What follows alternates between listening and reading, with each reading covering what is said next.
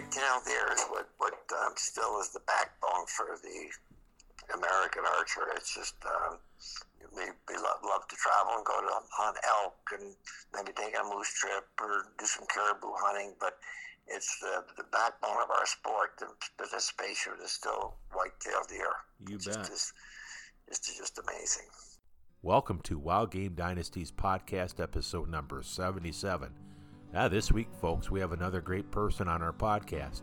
Hey, this this gentleman, we'll call him a fellow Michigander for those of you that listen that are from the uh, from the confines of the great state of Michigan. Hey, if you're not, if you're from not the confines of the great state of Michigan, we appreciate you listening. We appreciate what you do and appreciate your visits uh, to our great state of Michigan because we appreciate uh, reciprocating, going to your state.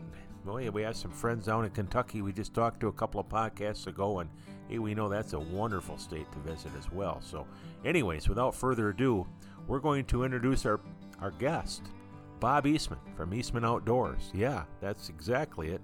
I think a lot of you recognize that gentleman.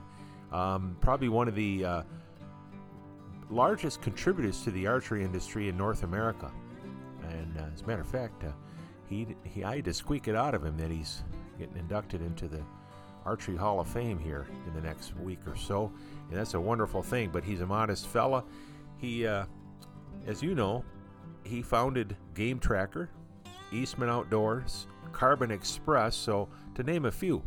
And he retired. I think his uh, he's he has some family that still continue in that quest with those companies, and he moved uh, he moved his assets, we'll call it, into uh, a new area, and he which is probably not new to him, but well, instead of me blabbering on, I'm just going to roll right into podcast episode number 77 with Bob Eastman. Bob Eastman, this is Gary Morgan calling. Good morning, Gary. Hey, good morning. How you doing? I'm doing great. L- l- little nippy here in, in Flint, Michigan, but it's it, it's sun shining, and maybe we'll get we'll get a walk in later today. Oh, absolutely. Uh, our temperatures are are what they are in the wintertime here in mid Michigan, but uh, they're a little little less brisk than they were a few days ago. So it is a uh, with the sun shining, it is a beautiful day. Hey, I appreciate you uh, agreeing to go on a podcast with Wild Game Dynasty and um, reaching out to you. And we were chit chatting just a few minutes ago, and it came to my realization right away that I need to get this on the record button so that uh, um, before we get into our conversation about three hours later,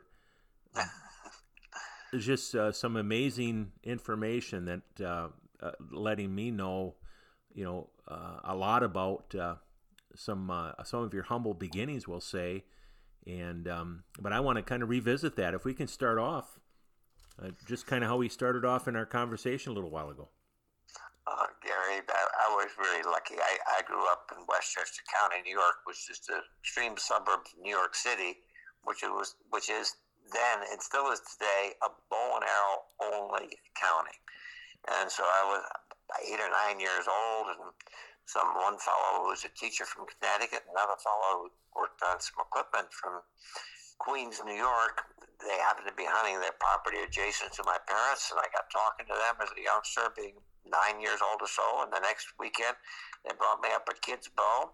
So it means that I've been today. I'm 78, so I've been hunting with a bow and arrow for some 70 years, thanks to my early upbringing in Westchester County. So I've got 70 years of stories, not all good ones, but a lot of fun. and I've been fortunate, Gary, to meet some great people like, like you along the way. And that's what makes hunting all about is meeting wonderful people. It sure is. I agree. Couldn't agree with you more. It's it, it is about the fellowship. It is about our conversations and our friendships that we make along the way. And sometimes, uh, sometimes we uh, we have no idea where our paths might cross each other. But when when they do, it's a special moment. You, you talk about Gary about friendships, and and I know we're, we're talking about the things that I may have accomplished over the years. But I got a phone call uh, about three weeks ago, which I just want to share with you because it, it shows the character of one of our leaders in the archery community. Thank you. Ted, Ted Nugent called me, and I haven't talked to Ted Nugent for a couple of years. So Ted calls me, and you know, I recognize his phone you know, his phone on my phone, his phone, private number. I said, "What is that strange? Why, why is Ted Nugent calling me?" So I said, "Hi, Ted," and he said, I, uh, "Typical hunting, brief hunting remarks," and he says, "Bob." What's the? Let me have the cell phone number. Of Lenny Resmer worked for me for 30 years, and ran my archery company, Carbon Express, Eastman Outdoors. He says he's retiring, and I want to give Lenny a retirement call just as, and, and congratulate him on his retirement and and thank him for all the many contributions that he's done for archery. So just a little salute to Ted Nugent behind the scenes, a guy that would take time out of his busy entertainment entertaining schedule from Texas to track down someone's cell phone number and congratulate him on his accomplishments in the archery business as he retired. So that's just my archery story, story from three weeks ago about Lenny, who just retired, and Ted Nugent, who I've known for a long time, but hats off to a guy who um, is still giving out to the individuals. Absolutely, boy, that is a neat, neat uh, story.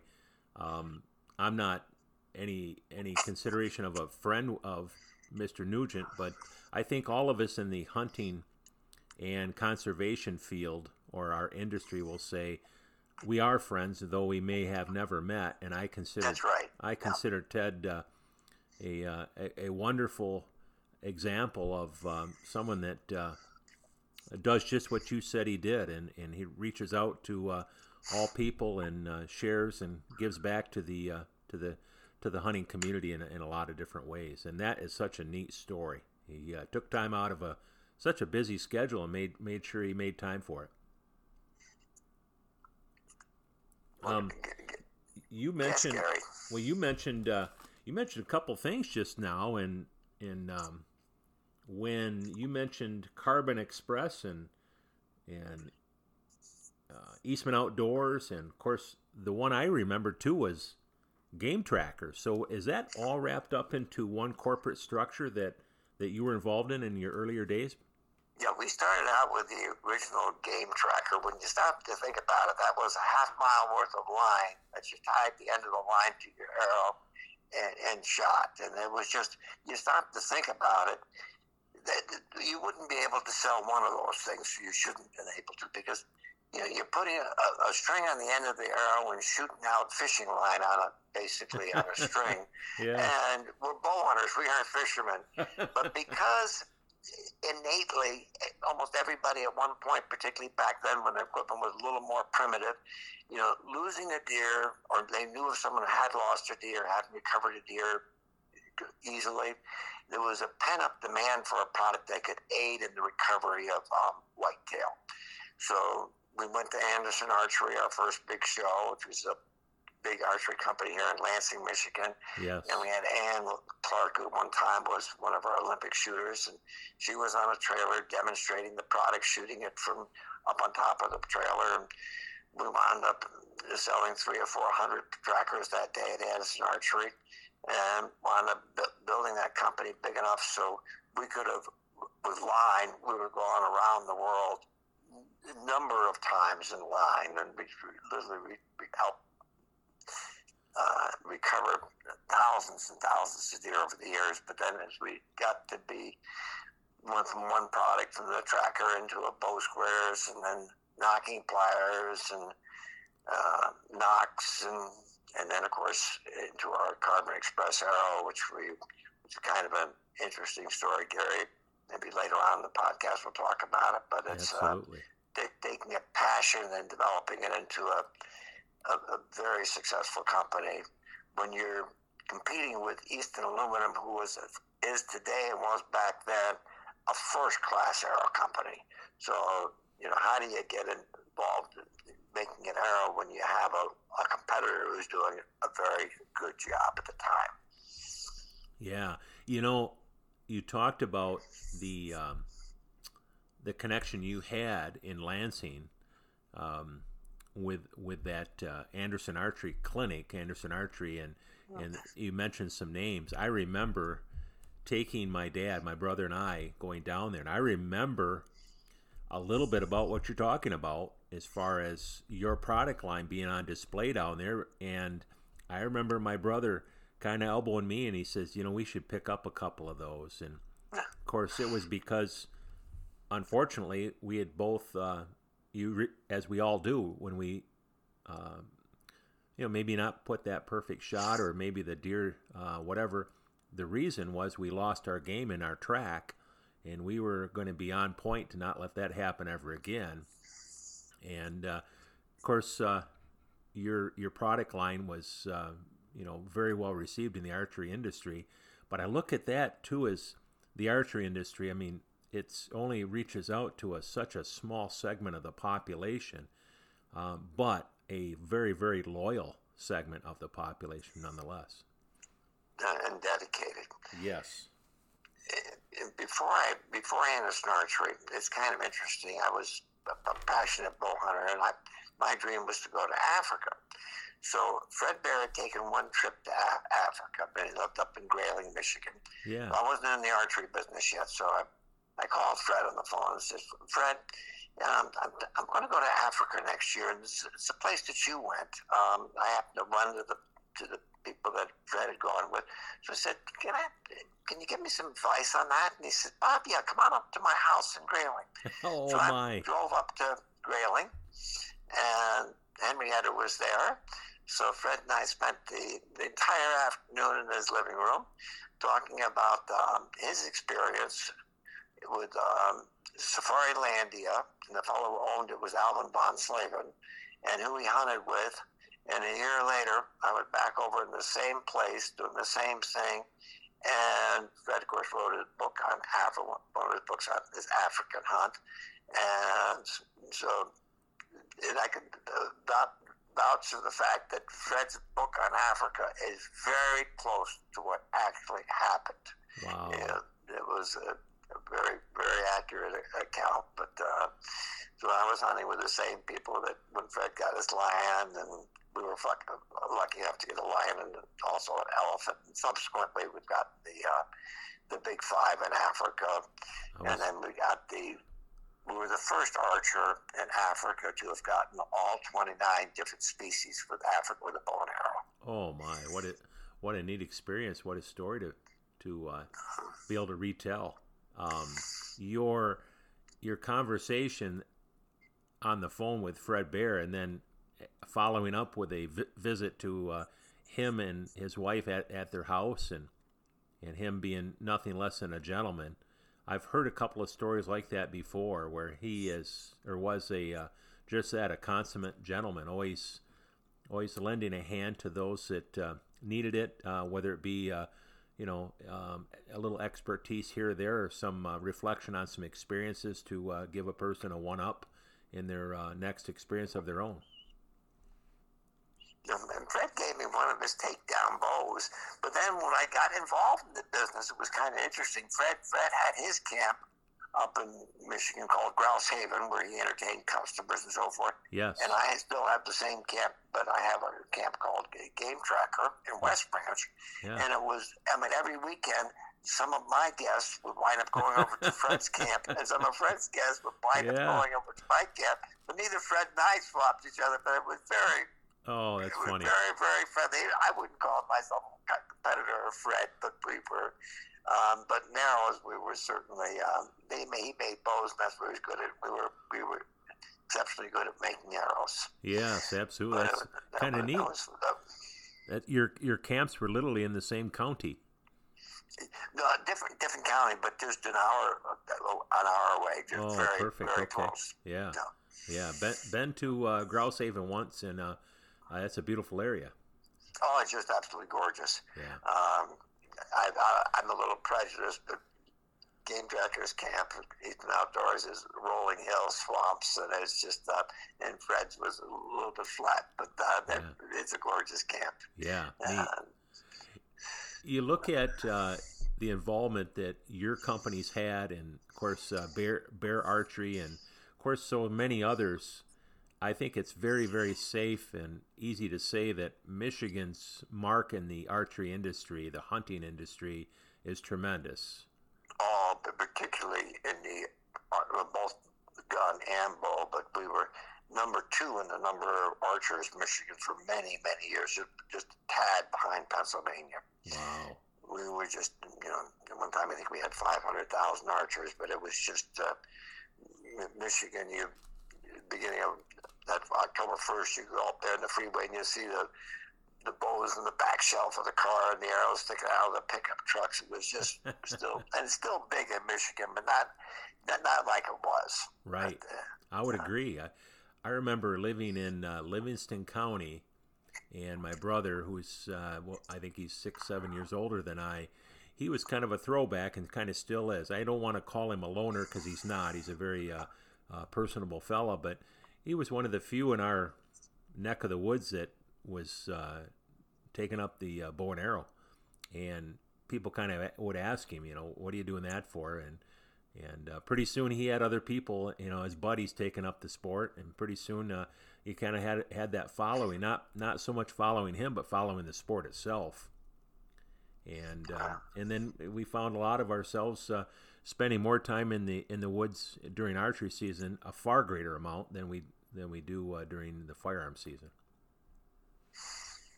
Well, the white the there is what what um, still is the backbone for the American archer. It's just um, we, we love, love to travel and go to hunt elk and maybe take a moose trip or do some caribou hunting, but it's the, the backbone of our sport. The participation is still white-tailed deer. You it's bet. Just, it's just amazing. Absolutely. And I've, I've never gotten a, a, a Pope and Young whitetail. All the been hunting these critters for sixty years, and I've never and I've gotten all kinds of African trophies, some of which will like my elephant in Africa, I don't believe will ever be broken by anybody. It was the largest elephant uh, ever shot in the country of Angola. 135 pounds in one tusk, and the other tusk was 137 pounds. The largest elephant ever shot in Angola, or ever retrieved in the country of Angola. And far and away, the next elephant down is for the bow is something like 70 or 80 pounds. Oh my! So, so I mean, this is nothing's even close to it. So it's it's one of those records that will probably be standing in a hundred years from now if we're agree. if you're able to hunt in a hundred years from now. Right.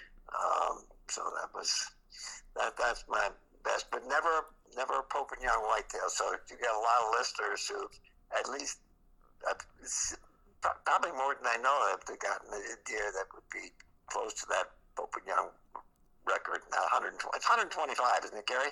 Yes absolutely. You know though you're not the only person though that has been knee deep in the archery industry for a, a long time thus uh, an industry provider we'll call that um, that has made the same claim that you just made. But to think and I, like i mentioned to the one fellow i said yeah but to have the the influence or the the uh, the ideas that you put forward in in patents or whatever the equipment you t- provided uh, for the others to do that, and for the others the other archery hunters to have succeeded and maybe uh, scored a couple of or even one Pope and Young animal. We, we, we, we, definitely did that from our broadheads to our game trackers to our bow squares we improved the accuracy, the proficiency of the sport. We definitely, I give a lot of credit that to Lenny. There's, there's no question the har- the successful harvest rate was significantly improved by by game tracker, Eastman Outdoors being involved in the industry. Absolutely, I I I agree with that 110 percent. Just because I remember uh, going into uh, well in my earlier days even in my adulthood but my earlier days uh, taking time out of our busy schedules and you know my wife and i raised a uh, family of three children. So sometimes it was difficult to get out and hunt but i knew one thing i could go to an archery pro shop. In, uh, in my area that was bay archery and it pretty much still is. And they had a lot of your products on sale because they you know and, and the owner at the time uh, the owner manager jim burnett he promoted your product not because uh, he owed you anything or you owed him. It was simply uh, it was a superior product and it still is. Well, that's nice to hear that. Thank you, Gary. You had a story you told though a little while ago that I'd like you to uh, to rehash, and that was uh, a, a, day that you uh, needed a, to stop up to West Branch and you stopped at the uh, local hardware. Oh, lo- local Ace Ace Hardware yeah, store. yeah. So there was a young man working in Ace, and I need to buy some trespassing signs for my know, hunting signs to put up at the property. So a young high school boy, boy from Houghton Lake High School was there behind the counter. So I said, I need 72 trespassing signs.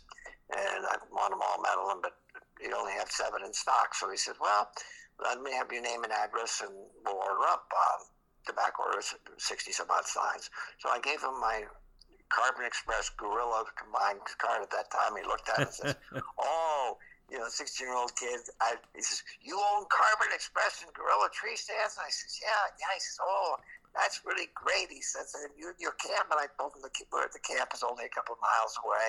Yeah. And I said, Why don't you come over and visit us for breakfast or something? And um, he says, Oh, I'd love to do that. So he had his, his high school outfit on, his clean jeans, and his beautiful high school white white sneakers.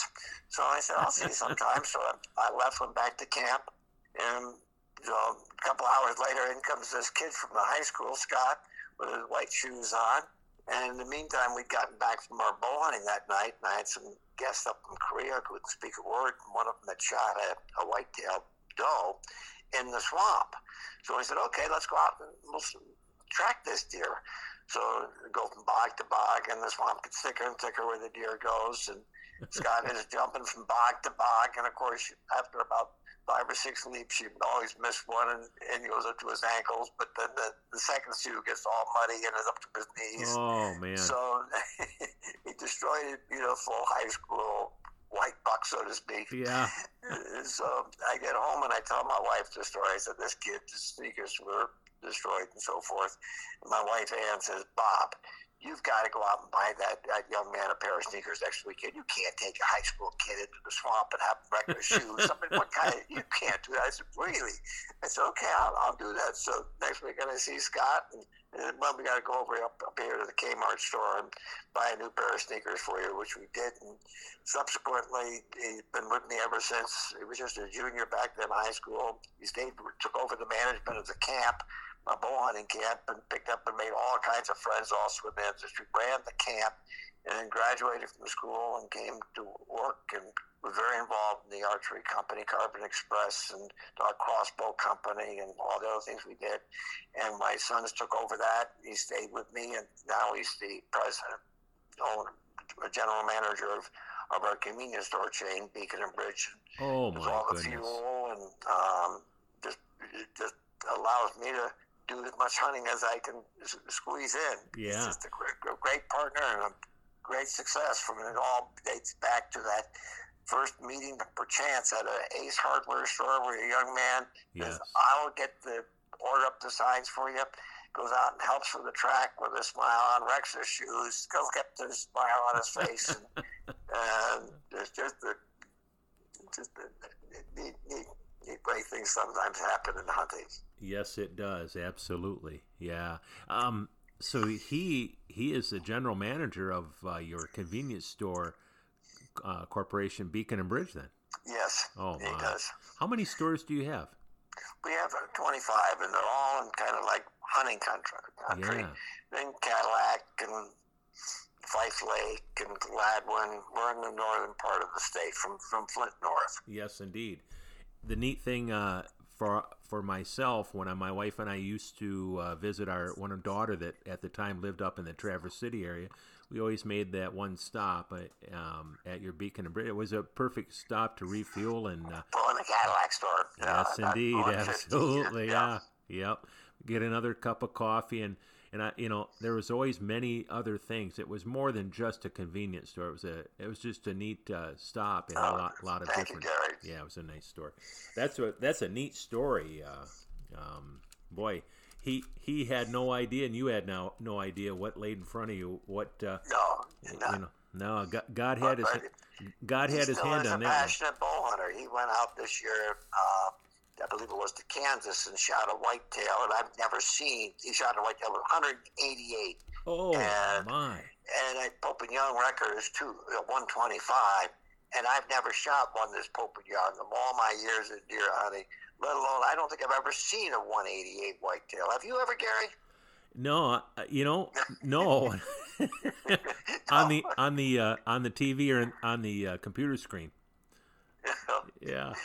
Oh my. You know, my my nephew. Uh, we do some leases on some property in Missouri, and my nephew and, and a couple of his buddies went out there, and he called. They, they were out there for three days, and I hadn't heard from him, and I thought, boy, what's Derek up to? You know, and Derek gave me a call, and he's talking kind of soft, and I said, what's going on, Derek? Everything okay? Uncle Gary says, and of course, Derek, he's early to mid 30s and uh, very consummate hunter, very, very uh, meticulous person. And he says, Uncle Gary, I, think I saw a 200 inch whitetail. Wow. Yeah, and he had it on video. I don't know about 200, but yeah, it was somewhere up in that area. And I just thought, oh my goodness. And he says, Yeah, I got a problem. I said, What's that? I've let some smaller ones go that I would have never let go, but yeah, yeah. I said, well, you set you set your mark, bud. You you set your. Uh, but that's it. Such a neat story about uh, what's uh, what's this uh, gentleman's name that uh, had the white uh, sneakers that put in that trespassing sign order for you? What was his? What you said? Oh, Scott, was it? Yes, it's Scott Nelson. Wow, that's a neat yeah. thing. Well, shout out to Scott Nelson for not screwing up that no trespassing sign order. yeah. Yeah, that's pretty cool.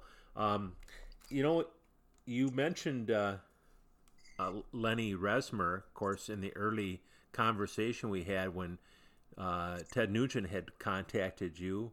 How how did you become involved, or how did you become uh, affiliated? I say in some capacity, or a friend of Lenny Resmer, where he uh, he actually worked for you guys. Well, Lenny ran Erno's Archery in Bay City. Do you remember Erno's, or is that pre late? No, absolutely. It was right on Freeland Road. Yeah, yeah. It was at the time. It was just the the, the, the big hub. It was sold more dart and bows than any other comp- company in the entire world. And yeah. So Lenny was the general. Even though he was young, he was young. Lenny was young. He would kind of like the general manager of, of the shop, and Harold, of course, was the owner. And I, so I was just starting off the fledgling archery shop, and they were a customer of mine. And then I took Lenny hunting several times up to Tens of Better and got to know him. And his Lenny's work ethic is uh, it, it, he just starts to work at 40 hours a week back then. Wow. I mean, that was he was just getting wound up at 40 hours. so the, the company started to grow a little bit, and I never brought out a new product without first talking to Lenny and playing ping pong with him. What do you think? How should we do this differently? And I'd call him at home at eight o'clock at night. He was always so kind to to to give me his input, and, and he also, even though he wasn't involved in the, directly in the company at the time, he gave me some ideas for new products. It was very helpful.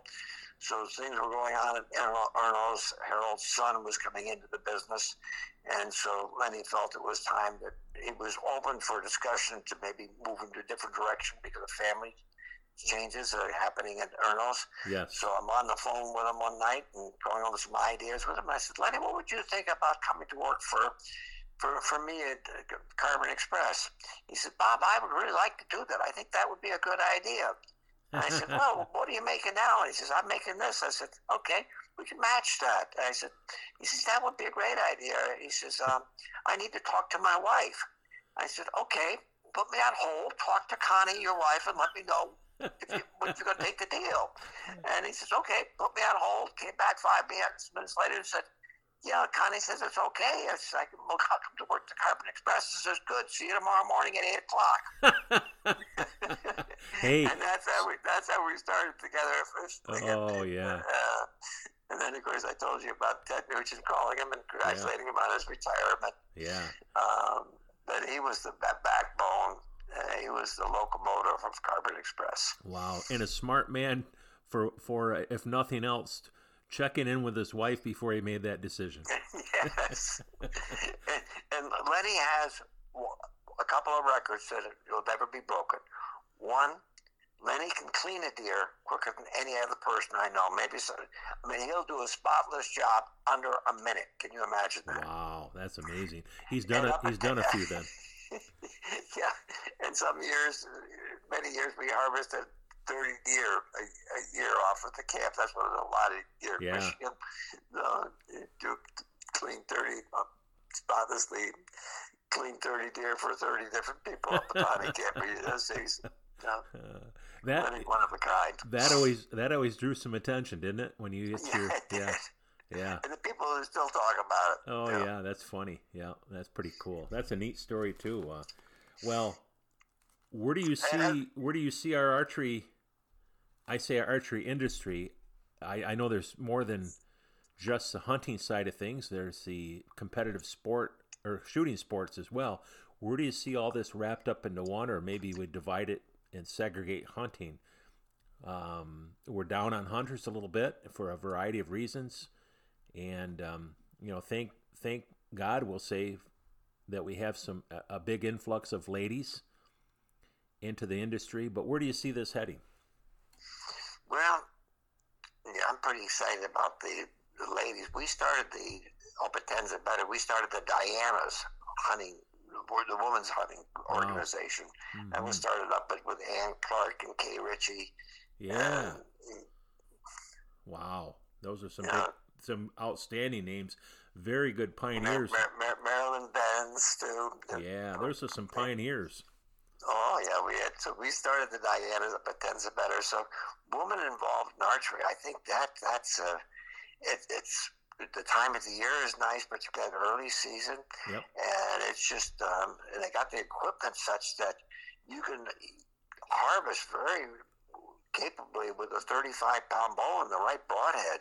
Yeah. Um, so it's equipment that a lady can handle with, with a little preparation, a little work before going out in the field. It's not Absolutely. like the old recurve, which wasn't quite so so easy. Yeah. So I'm I'm excited about women in archery. I, I just think that's a, a, a, great opportunity. Also used in archery. Yes. Um, so that, that I, about two or three years ago, Gary, I think there was I don't a lot of people were a little pessimistic about where archery is going. But today, it's certainly, at least it's certainly stabilized. And I, I, I believe there's there's solid. The, the, growth may not be going up in a steep steep curve, but I think there is is steady growth, particularly with this pandemic. It's been a, amazing. Yeah. You, uh, you you just can't keep archery equipment on the shelves during this pandemic. It's it's caused archery to just explode. Absolutely, absolutely. I, I agree with you 100%. Talking to some of the uh, the pro shops and some of the the uh, distribution uh, uh channels, um, people like uh, uh, John Eberhart, etc., and just re- remarking how much of the equipment is just hard to keep in stock. And normally you'd say, well, that's boy, we're having a hard time keeping up maybe the supply demand. And I think he mentioned, yeah, a little bit of that, but he said it's just there seems to be a resurgence of interest, which, like you had alluded to, it, that is such a nice thing to uh, to have. I, I I'm gonna shift gears a tiny bit, in in that Michigan's influence, I think is is uh, certainly uh, I want I don't want to call it omnipresence, but certainly a big influence in the in that uh, adventure of the resurgence or of the industry um, when I heard uh, you know Darton Industry changing ownership, etc., some people looked at that and said, "Oh my gosh, here's a you know a company from Georgia taking ownership." But I look at that and say, "Hey, it, the company is just taking a maybe a small little directional change and." Or maybe a big directional change, but there's interested parties in buying companies. It's uh, you know they may be infusing some uh, new products and some new breath of life into things and um, yeah, I'm looking forward forward to seeing Darton Archery around for a another period of time. You know that Michigan influence. I think that, that that's great that that happened, and Rex contributed so much. Rex, the Darlington, the former owner of, of yes. Darton. I mean, but give the guy credit. I mean, he's how old is Rex now? He's got to be pushing 85 or somewhere in that neighborhood. I would agree. Not not knowing for sure, but I yeah, absolutely in that I mean, vicinity. So it's a, it, it's time for some new blood. Doesn't mean they maybe the new company will keep Rex on and have them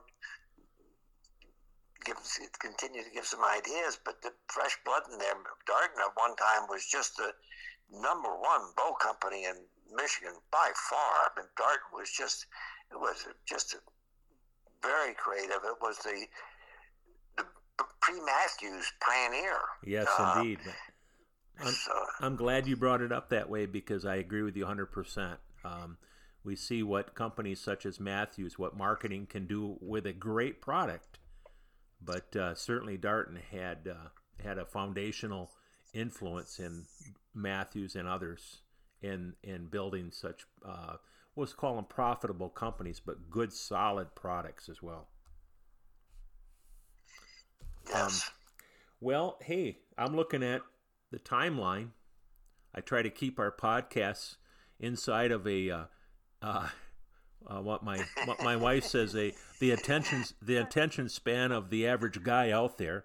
I and I call, told her I said, "Hey, wait a minute! I've got some ladies that listen to my podcast too." So, um, but I'm looking at uh, uh, what we talked about, and I'd like to kind of wrap it up to say um, we have a uh, some common friendships here, and you in our previous conversation alerted me to uh, one such individual is, uh, that I need to reach out to him and ask if he'd be gracious to uh, come on on a podcast, and that's Jim Barcia. And of course, he's a uh, personal friend of yours, and you have a lot of experience with Jim, whether it be hunting or at camp. So I'd be uh, I'm going to reach out to Jim and see if he'll uh, join as well. Uh, Jim is a, a state senator and congressman, state representative, and always done a ace of a job representing us in, in the legislative world. Absolutely. Uh, in fact, I'm going to see Jim down in at the Archery Hall of Fame. I'll leave you with this. This honor I just wanted to share with you that I will be inducted in the Archery Hall of Fame coming up, but I never talked about it earlier. But it's not because of what I did; it's because of the people that I met. It was just uh, archery brings people together, and I, the game is important. But the in the whitetail, without the whitetail deer, I don't know how important the Archery Hall of Fame would be because that's the, the bonding glue of, of all archers is the whitetail. Yes. So, but Jim will be there at the Archery Hall of Fame with me in the springtime to receive that award. But Gary, it's so nice to you to spend a half hour with me here on this podcast. Let me share. Let me have shared a few stories with you. I appreciate it's, it. Yeah, thank you so much. I I really do, and I'm gonna I'm going to say congratulations on your induction into the uh, Archery Hall of Fame. I just reached out to I can't think of her name. She uh, she runs the uh, out of Pennsylvania the office, and I picked up a couple of books on Fred Bear, and and uh, she shipped them out to me. So I'm looking forward to sitting down and uh, and taking taking on those as a nice uh, read. Um, so with that, hey, I really Gary, thank you so much. Thanks, Bob. I really appreciate it. Godspeed to you. Likewise. Thank right. you. Thank you. Bye bye. Episode number 77 is proudly brought to you by Michigan Brand. Michigan Brand is a third generation family owned and operated business out of mid Michigan. We are known for our world famous hams, jerky, and various sausage products. You can find us all over the state of Michigan as well as other states throughout the U.S. Check us out at MichiganBrand.net. That's MichiganBrand.net to learn more. And also brought to you by Beckley's M65 Bait Store with two locations. Whether you need a full service archery and sporting goods store in Whittemore or the best walleye headquarters on the shores of Au Gres, carrying Fat Boy and JT Bandit jigs, we have you covered. Beckley's is a third generation expert in hunting and fishing supplies. Find us on Facebook or call 989 324 7111. Folks, thanks for listening to podcast number 77. We really appreciate it. Hey, I could have chatted uh, for hours and hours with that gentleman, Bob Eastman. He's he is. He's just that. He's a gentleman and just a humble, honest fella that um, really enjoys talking about the the business of hunting, archery, etc., and, and what kind of an impact uh, that business has had to him and what his goals are as far as impacting others in a positive way, and he's done that. And hey, what a neat story about those white tennis shoes, white sneakers as he calls them, and what that uh, what that little uh, situation did to change some people's lives. Yes, Bob Eastman and his wife as well, but certainly uh, certainly the young fella from the Ace Hardware. So, anyways, hey, without further ado, thanks for listening. You have a great day. Talk to you next time.